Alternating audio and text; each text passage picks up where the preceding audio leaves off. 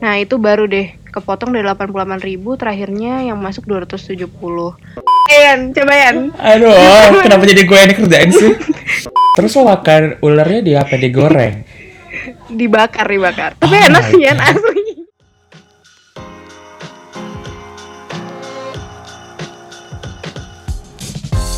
Hi, you're listening to Get Real with Ryan, a podcast that inspires people to show the real side of them with the purpose of sharing valuable knowledge and also learning from each other's life experiences as a lesson and a process to us. My name is Ryan, and let's get real.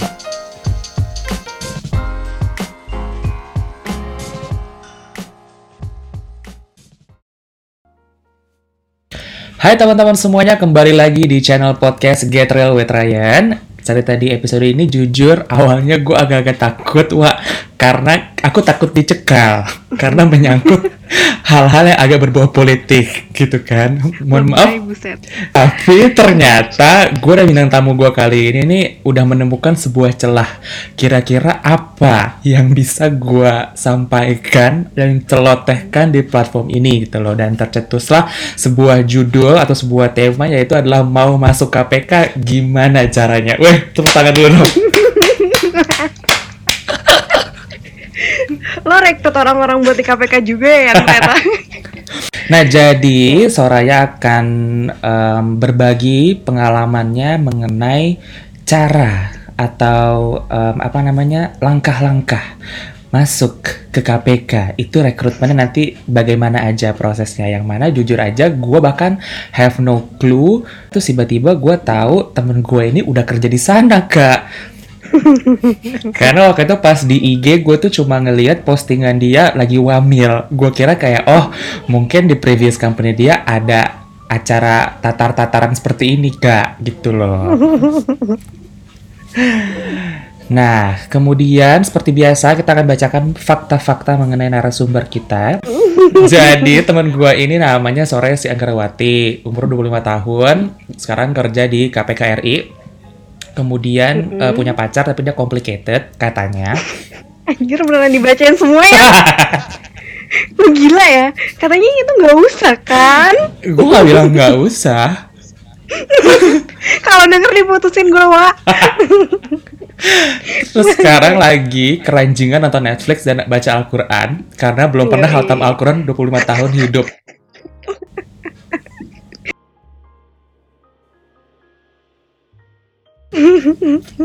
Terus ini nih, ini gue ngerti kenapa dia bisa kerja di KPK karena moto hidupnya nih lumayan inspiring guys.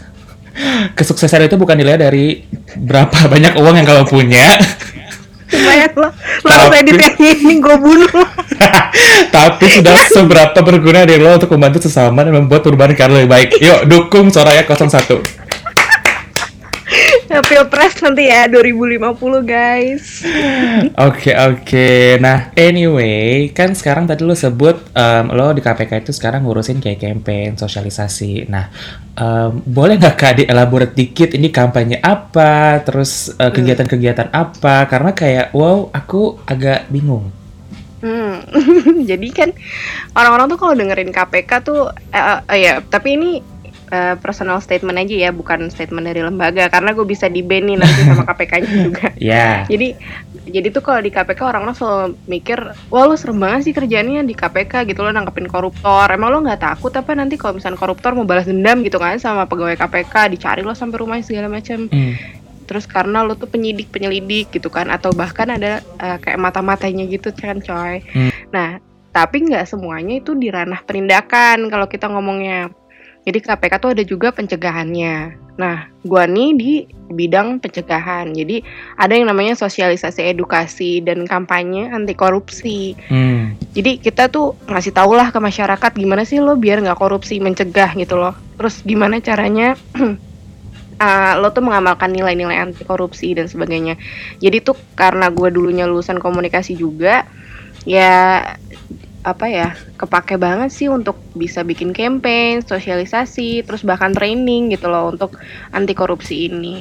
Nah kira-kira gitu. Jadi gue itu nggak ada berbau sama sekali sama yang namanya penindakan. Walaupun memang sih kadang kalau misalkan kita mau sosialisasi, misal kita ke DPR atau misalkan kita ke lem suatu lembaga gitu ya, mau ketemu sama pimpinan lembaganya, kadang kita konsultasi dulu ke, ke penindakan. Hmm. Lagi diproses nggak nih orangnya gitu. Mereka cuma bilang e, nggak e, apa-apa lanjut aja atau jangan dulu deh ke sana. Nah itu kalau jangan dulu ke sana biasanya lagi ada yang mau diproses karena kan nggak lucu ya coy kalau misalkan kita ngasih sosialisasi anti korupsi terus yang datang sambutan gubernurnya besoknya gubernur ditangkap sama hmm, KPK kan hmm. jadi kayak uh, apa sih blunder gitu kan bo hmm. gitu kira-kira nah, jadi gue nggak bukan mengerjakan hal menyeramkannya yang di KPK gitulah intinya hmm, hmm.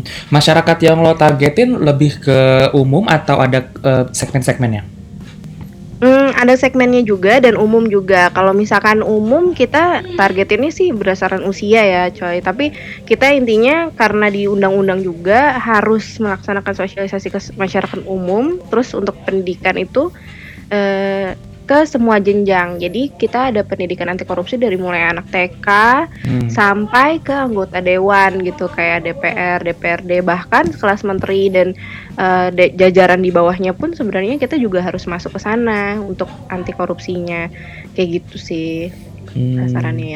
Hmm. Sosialisasi penyampaiannya tuh lebih kayak yang kayak uh, model apa kampanyenya kayak penyuluhan gitu atau ada hal apa yang dilakuin? Nah, ada tuh penyuluhan juga. Jadi kalau misalkan kadang tatap muka langsung gitu ya. Pertama mm -hmm. itu kita ngomongnya itu sosialisasi.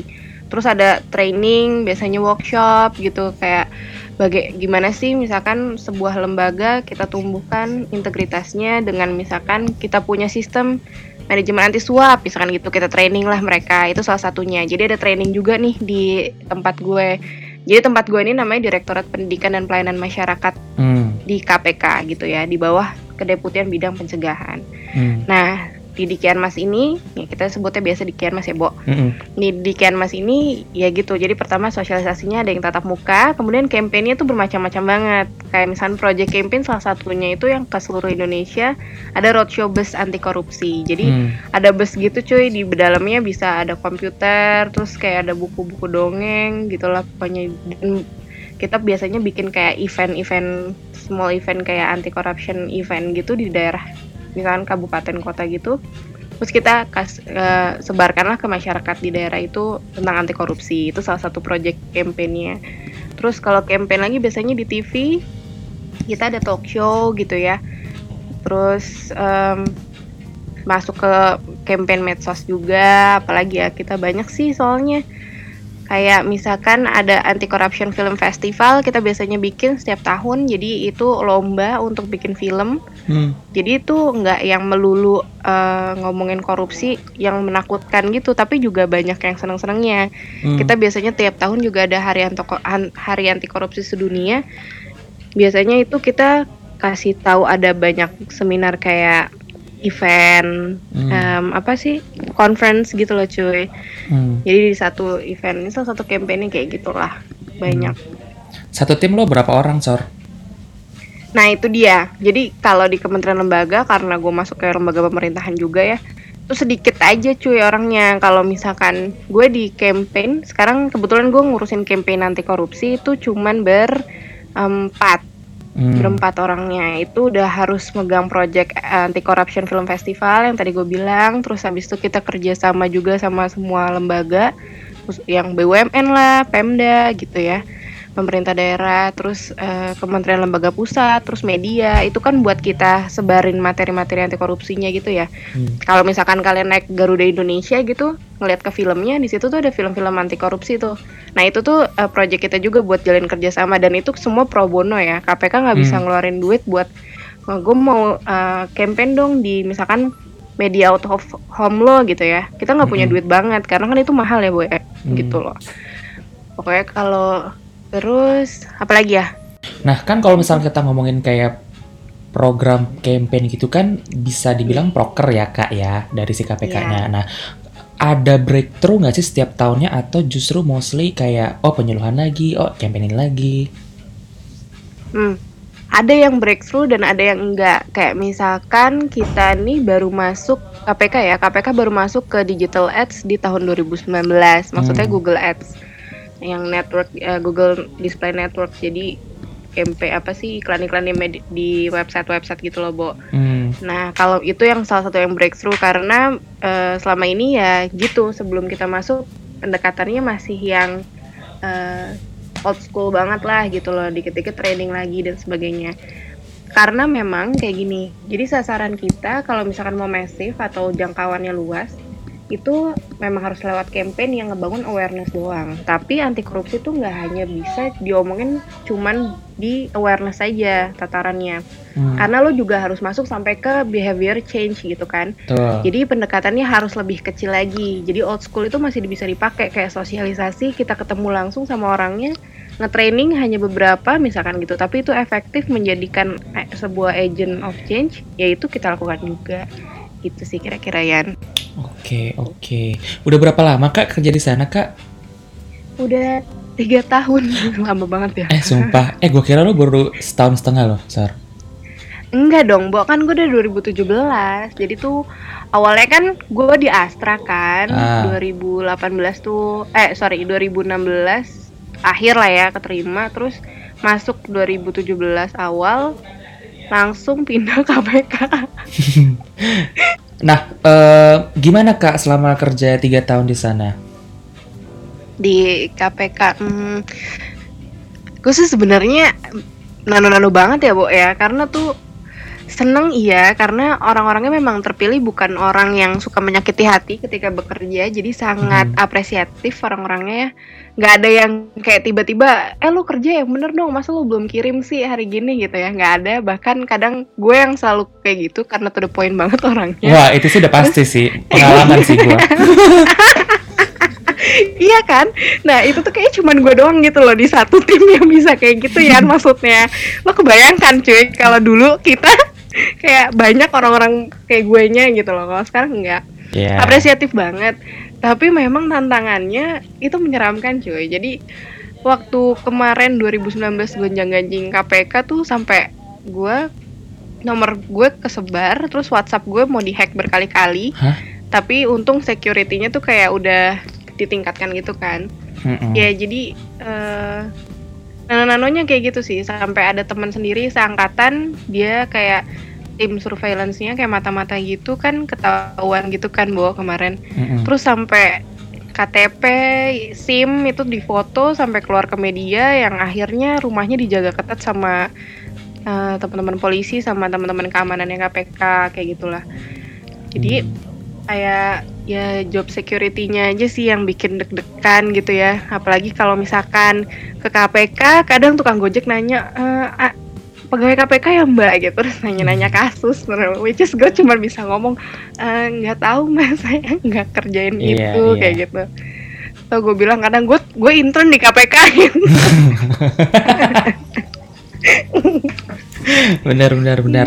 Nah, em, kalau misalkan proses lo masuk ke sana itu gimana tuh caranya? Apakah lewat eh, apa apply ke website atau gimana? Ini maksudnya bukan masuk KPK lewat pintu depan gitu bukan kan ya? Wah, aku nggak tahu apakah ada pintu belakang. ya ada pintu belakang di KPK bisa masuk mana aja kalau mau ke KPK mah. Ini maksudnya kerja ya berarti Bo. iya dong. kerja. Jadi waktu itu sebenarnya gue daftar udah hamin satu deh kalau nggak salah penutupan gitu. Karena kayak aduh mager banget ya mau masuk sini. Tapi terus mikir ih kayaknya asik juga deh kalau misalkan lu berkontribusi sesuatu buat negara ya kan. Mm-mm. ya udahlah daftar prosesnya tuh lama banget sih hampir enam bulan apa kok nggak salah ya gue tuh rekrutmen Oke. jadi awalnya dari gue eh, dari gue apply online di website. terus kit- di website ini semuanya online dia pakai ada ininya vendornya expert kalau nggak salah waktu zaman gue lo tahu ada opening di website? itu dapat dari grup WhatsApp.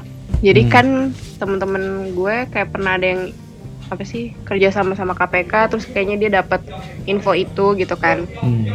jadi waktu itu ada namanya Indonesia memanggil nama program rekrutmen KPK-nya Hmm. Indonesia memanggil 12 sekitar 88.000 ribu orang yang ikut dari awal pendaftaran. Terus eh, ya udah habis itu lo ada kayak tes psikolo psikologi ya? Hmm. pokoknya gue lupa tes apa itu pokoknya online pertama-tamanya. Itu kesaring tuh lumayan banyak oh sorry sorry pertama lu masukin dokumen online Hmm. terus habis itu seleksi dokumen berkas lu masih eh, sesuai nggak dari segi umur dan sebagainya ini lingkup eh, studi background studi itu belakangan Hmm. karena di program gue ini untuk khusus untuk fresh graduate. Jadi KPK itu pernah open untuk fresh graduates itu udah 10 tahun atau 11 tahun yang lalu sebelumnya. Hmm. Baru dibuka lagi kemarin tahun 2017 pas Hmm. Eh sorry 2016 waktu gue daftar. Ini buat semua Terus- posisi atau posisi lo doang? Mm-mm, jadi buat semua posisi dibukanya jadi awalnya kayak kita MT program gitu Hmm. kalau di KPK. Hmm. Jadi abis gue seleksi dokumen, terus masuk ke online tes online. Habis tes online baru tes psikolog psikologi deh kalau nggak salah. Itu lama banget tes psikologi kayak dari jam 12 siang sampai jam setengah tujuh malam kalau nggak salah setengah Hmm. harian. Terus lanjut lagi ada tes eh, leaderless group discussion, tes bahasa Inggris. Hmm, ada wawancara juga sama HR kalau nggak salah HR-nya tapi dari konsultannya ya dari expertnya Hmm. lulus lagi langsung ke medical check up kalau nggak salah Hmm. lulus lagi baru masuk ke interview Banyak Sama juga user. interviewnya. Mm-mm, interviewnya dua kali yang terakhir tuh sama user nah itu baru deh kepotong dari 88.000 ribu terakhirnya yang masuk 270 Wah. Nah di interview iya terus yang seru tuh sebenarnya pas interview user gue baru tahu tuh ruangan tuh ternyata ruangan riksa untuk tersangka kasus korupsi atau saksi itu itu serem banget Oke. Bahwa itu dingin bawa ruangannya terus kayak depan belakang tuh lo cermin kan yang cermin bisa Oh, tembus iya, gitu loh iya, coy iya, iya. Mm-mm. nah itu tuh diawasin di depan dan di belakang lo jadi kelihatan banget tuh gerak gerik dan itu dari semua interview kerja yang itu doang gue Ah. rasanya paling nervous Aduh, karena kayak lo lo kayak berasa tersangka ya. Iya parah, karena tuh, tuh user gue kan tiga orang di depan gue gitu ya, Bo. Tiga-tiganya tuh punya recording. Terus ada satu orang yang gue inget banget, itu tuh dia cuma diem aja ngeliatin gue gitu. Sumpah itu gue takut banget. Kayak semuanya tuh kan pasti nanya gitu ya, Hmm. eh, nanya segala macam. Kalau dia tuh diem aja, terus sesekali cuma nanya kayak yang, terus apa yang kamu lakukan? Gitu aja. Terus dia diem lagi ngeliatin gue, coy. Serem banget. Itu semua orang banget. menghadapi hal yang sama tuh. Enggak, beda-beda usernya. Nah, ternyata gue baru tahu user yang diem itu, itu tuh sebenarnya untuk tim penindakan gitu loh. Jadi memang beda ya auranya. Oh. gitu lah. Mengintimidasi ya, pengen lihat dia apa namanya tahan apa enggak. Ya kan, Bo, kalau misalkan lo user kan biasanya ya udah lo ngobrol kan biasa. Kalau ini tuh bener-bener kayak cuma diliatin Iya. doang gitu loh, Bo. Kayak ya mohon maaf, ya apakah saya punya salah? Ah, makanya terus udah gitu ya lo tau lah ruang riksa CCTV kayak depan belakang tuh gede gitu loh. Hmm, Ampun deh, oke. mencekam banget pokoknya. Di antara semua tahapan, menurut lu tahapan mana yang yang yang emang paling penting, Sor? Maksud gua kayak, oh this is my moment to shine gitu loh. Karena kan background lu juga udah oke nih. apa tuh background oke pusing Kuliah eh, cemerlang. oke oke skip terus habis itu Gua nggak melanjutkan.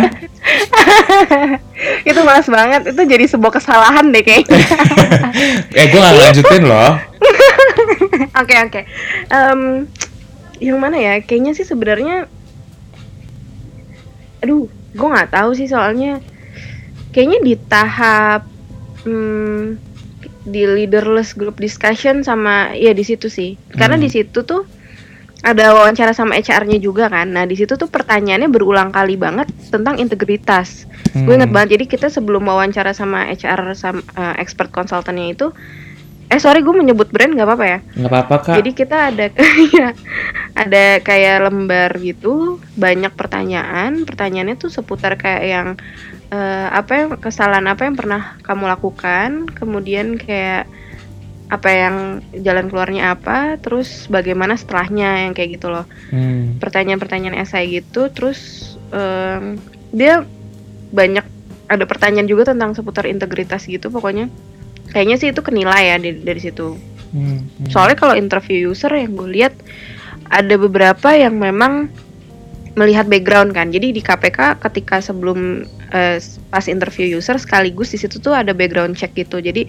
dilihat lo tuh ada nggak satu keluarga yang dulunya sorry sebelumnya lo tuh korup saudara lo tuh koruptor Hmm, misalnya gitu hmm, sorry ya. hmm. so karena kalau ada yang saudaranya koruptor lo nggak boleh masuk KPK gitu Hmm. ada syaratnya terus dicek lagi backgroundnya misalkan lu berafiliasi berafiliasi apa segala macam dan beberapa orang memang disamperin benar-benar ke rumahnya sama tim mata-matanya gitu deh katanya Hmm. Kalau mungkin lu punya saudara kerja di KPK boleh? nggak boleh Hmm. itu juga nggak boleh jadi background checknya emang sampai ke sana jadi saudara jauh boleh tapi kayak sepupu nih Hmm. sepupuan atau om gue ada di KPK gue masuk KPK itu nggak bisa Hmm. atau ya pasti bokap nyokap juga nggak boleh Ya. atau uh, ponakannya nyokap gue yang which is itu sepupu gue gitu ya itu di KPK itu juga nggak boleh Hmm. jadi derajatnya nggak salah sampai derajat ketiga gitu ya nggak salah Hmm, hmm, hmm. tuh Oke. karena itu bisa menimbulkan konflik of interest Betul, betul. Nah, terus setelah lo diumumin nih, selamat, Anda keterima. Itu lo apa next stepnya? itu kemudian ada kayak di, dikumpulin dulu gitu orang-orangnya ke KPK buat dikasih tahu apa aja do and don'ts-nya gitu kalau masuk KPK. Hmm. Terus dikasih tahu lagi step setelahnya. Jadi setelahnya ada kayak namanya kita wajib militer.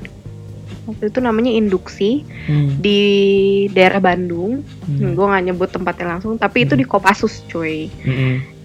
Jadi kalau lu terima misalkan semua terms and condition KPK, udah lo tanda tangan kontrak, terus nanti lo disuruh untuk dua bulan wajib militer itu induksi di Hmm. Kopassus gitu. Nah itu pengalaman yang gue aja kaget gue bisa ngejalaninnya ya coy. Dua bulan full di sana. Iya nggak boleh pakai HP. Oke, terus ada Hmm, total 270 orang itu di eh, tempat pelatihan yang sama. Iya betul sekali. Gue tidur di barak, terus kayak pernah masuk hutan makan ular. Hah?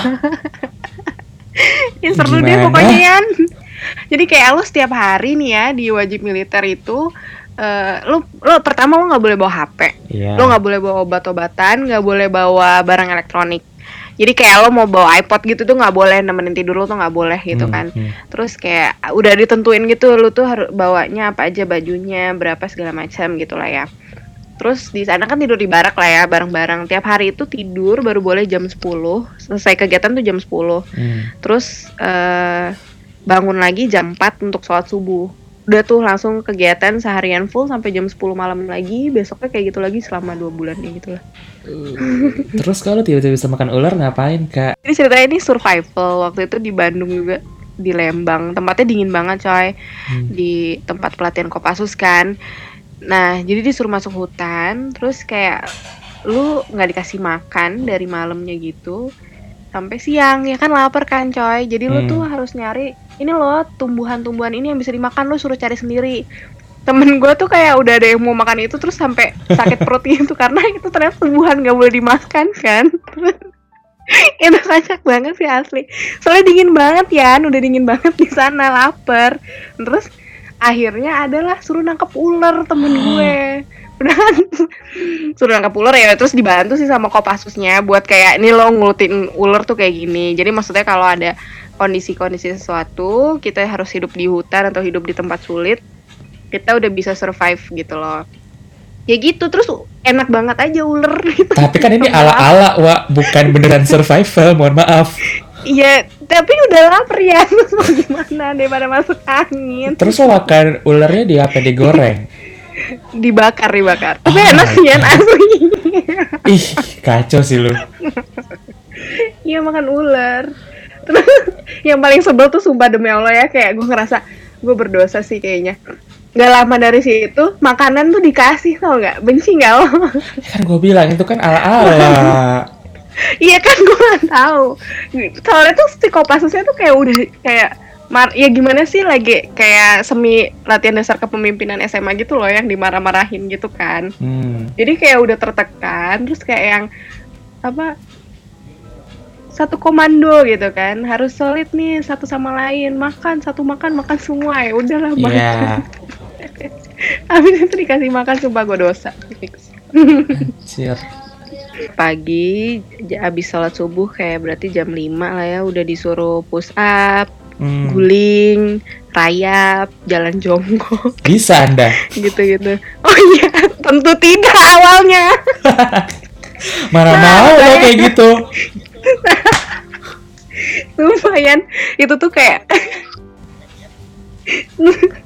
ya mau nggak mau coy. Gue tuh kan juga nggak tahu kan kalau misalkan KPK tuh ada wajib militer segitunya.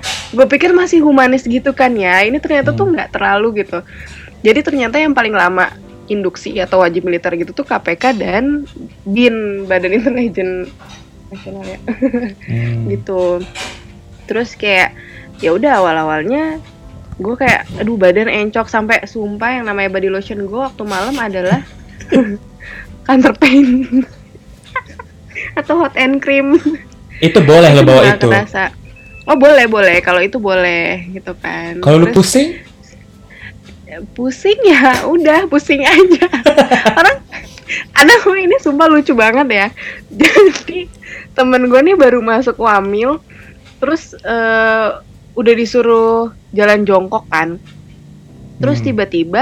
Dia tuh sakit banget kakinya. Ternyata dia tuh baru operasi mata ikan. Udah gitu Oke. disuruh jalan jongkok kan ada sakit. Udah habis itu dia langsung kayak apa sih tuh namanya infeksi berat gitu. Hmm. Udah terus dia berbulan-bulan di sana susah jalan. Infeksi berat kayak dikit-dikit masuk apa kayak UKS tim KS. kesehatannya gitu loh. Iya ke tim kesehatannya. Jadi yang jalannya lambat gitu. Nah kalau orang-orang yang masuk tim itu itu tuh dinilai juga cuy Hmm. jadi ada juga yang nggak lulus dari udah wamil itu. Sumpah, iya sumpah. Udah dua bulan cuy itu nggak lolos. nggak sampai dua bulan nggak sampai dua bulan. Itu karena dia sakit. Terus kalau misalkan sakit, seandainya lu pulang, udah goodbye. goodbye goodbye. Dan itu udah kena charge gitu. Jadi kan ada perjanjiannya kan di awal. Gitu.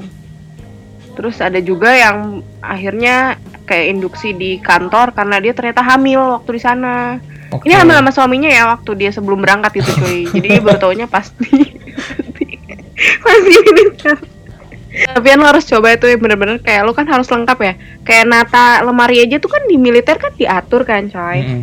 terus kayak lu tuh pakai sepatu sepatunya boots gitu dan itu keras itu sampai semuanya lecet itulah sampai pada mata ikan gitu-gitu Oke.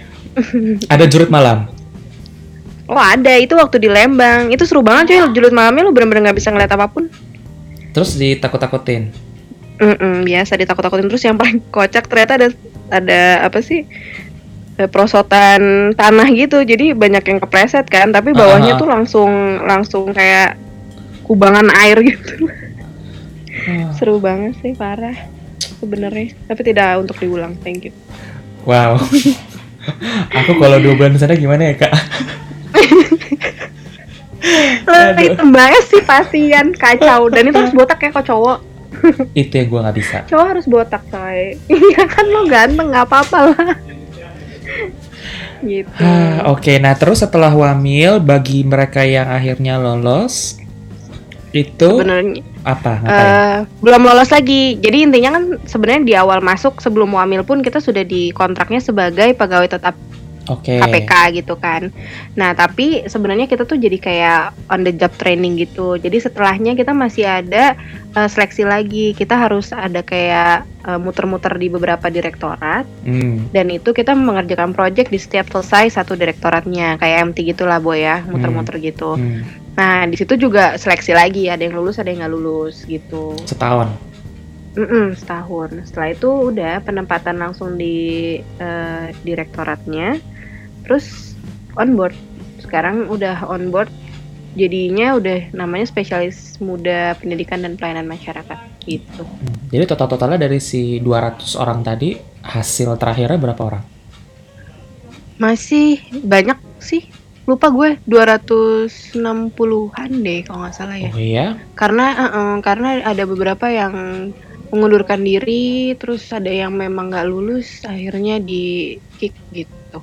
Terus ada yang meninggal juga. Oh, innalillahi. Hmm. Oke, itu semua penempatan di Jakarta. Mm-mm, KPK nggak ada di daerah ya guys. Ingat-ingat KPK nggak ada di daerah, hanya ada di Hmm. Jakarta. Nah, Jadi kalau misalkan bilang KPK daerah itu pasti bohong.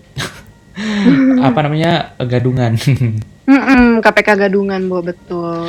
Jadi ketika lo dimasukin jadi spesialis muda itu udah di divisi yang lo pengen atau melihat OJT lo seperti apa?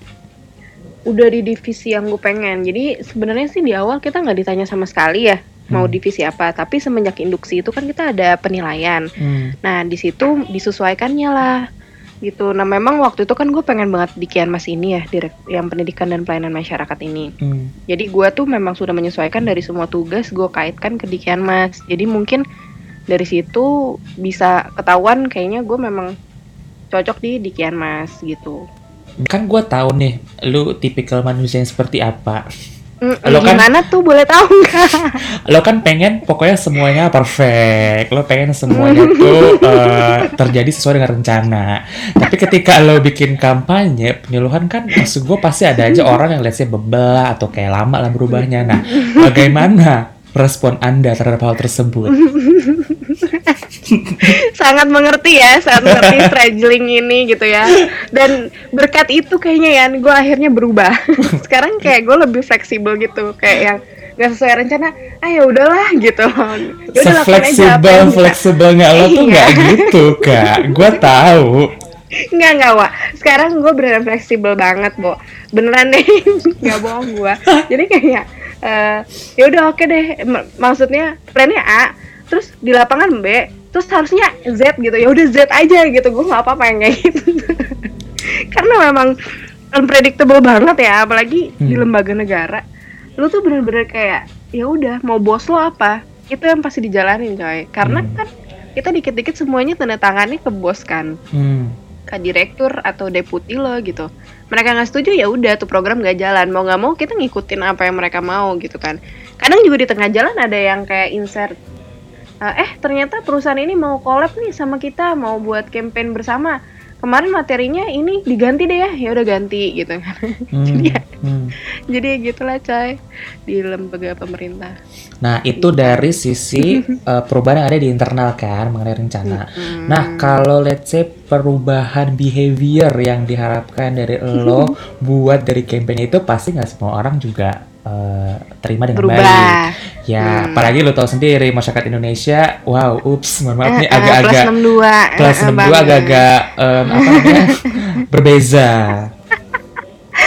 terus eh, Gimana, Gimana menyikapinya iya, gitu ya. itu. Mm, sebenarnya yang paling kocak ini sih gue tuh penyuluh tentang anti korupsi terus kan di awal ada pretest dong sebelumnya kalau mau penyuluhan gitu ya ini tuh nyontek masih post test masih nyontek kesel gak lo Postes Jadi- nyontek.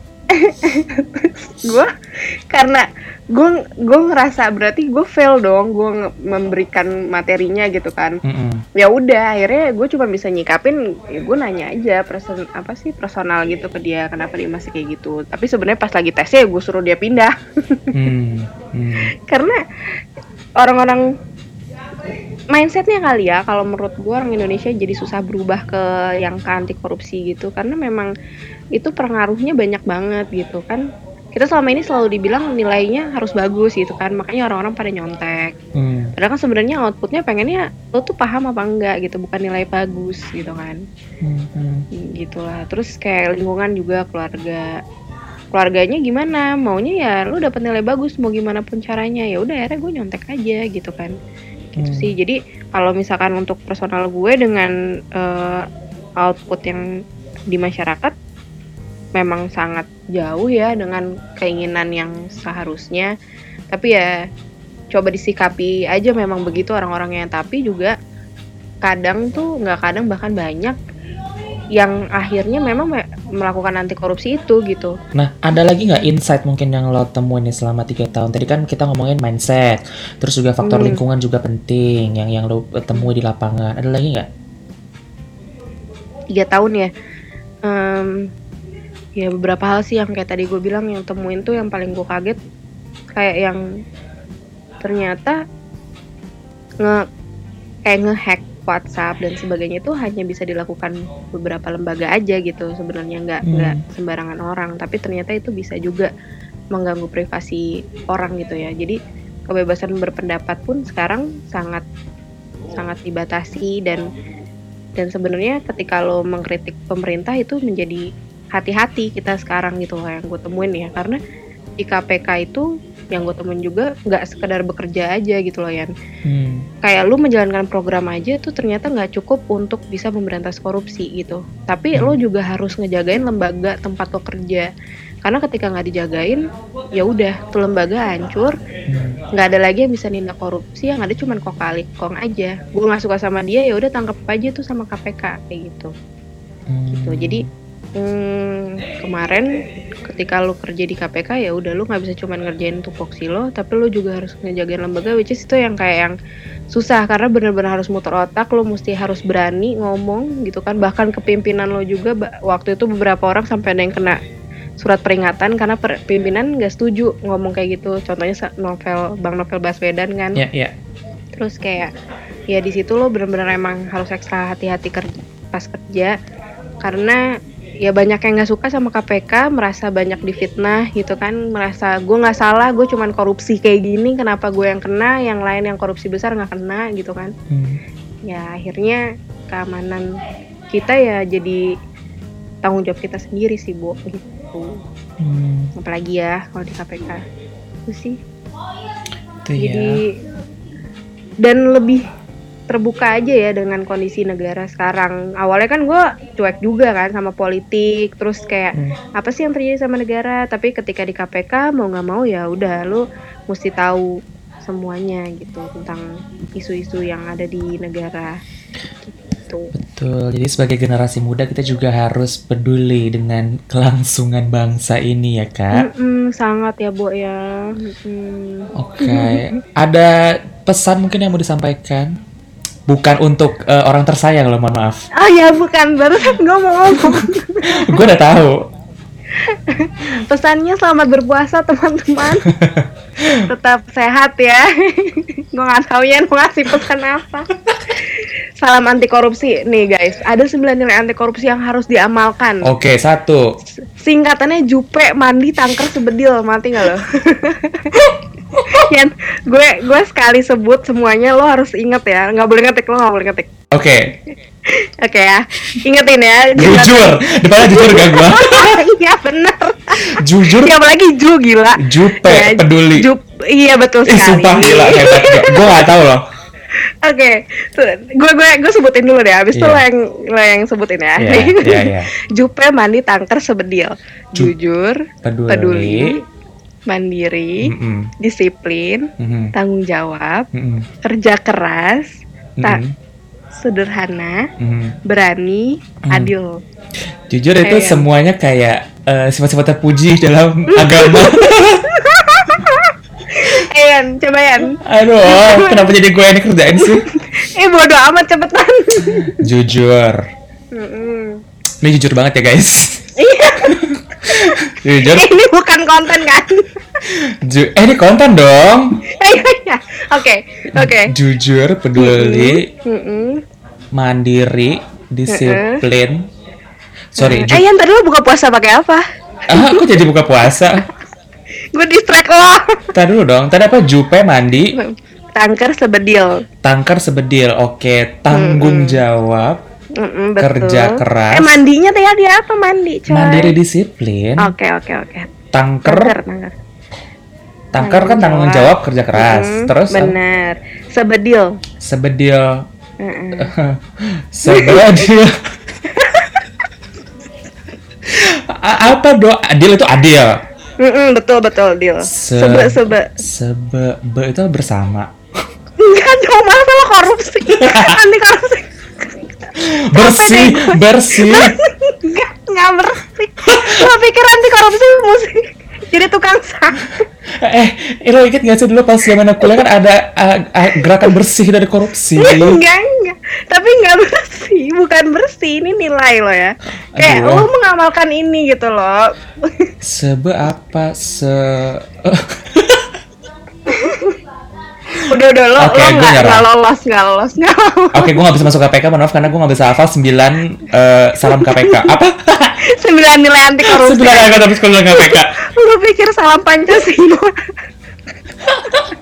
Jadi apa sebe? bodoh sederhana berani Oh ya, sederhana berani. Oke guys, jadi pokoknya stay sederhana ya. Mm-mm, nggak boleh hedon hedon ya Iyalah, dari kayak gini nabung. betul sekali Oke, Sor, terima kasih sudah sharing-sharing Mm-mm. mengenai experience makan ular.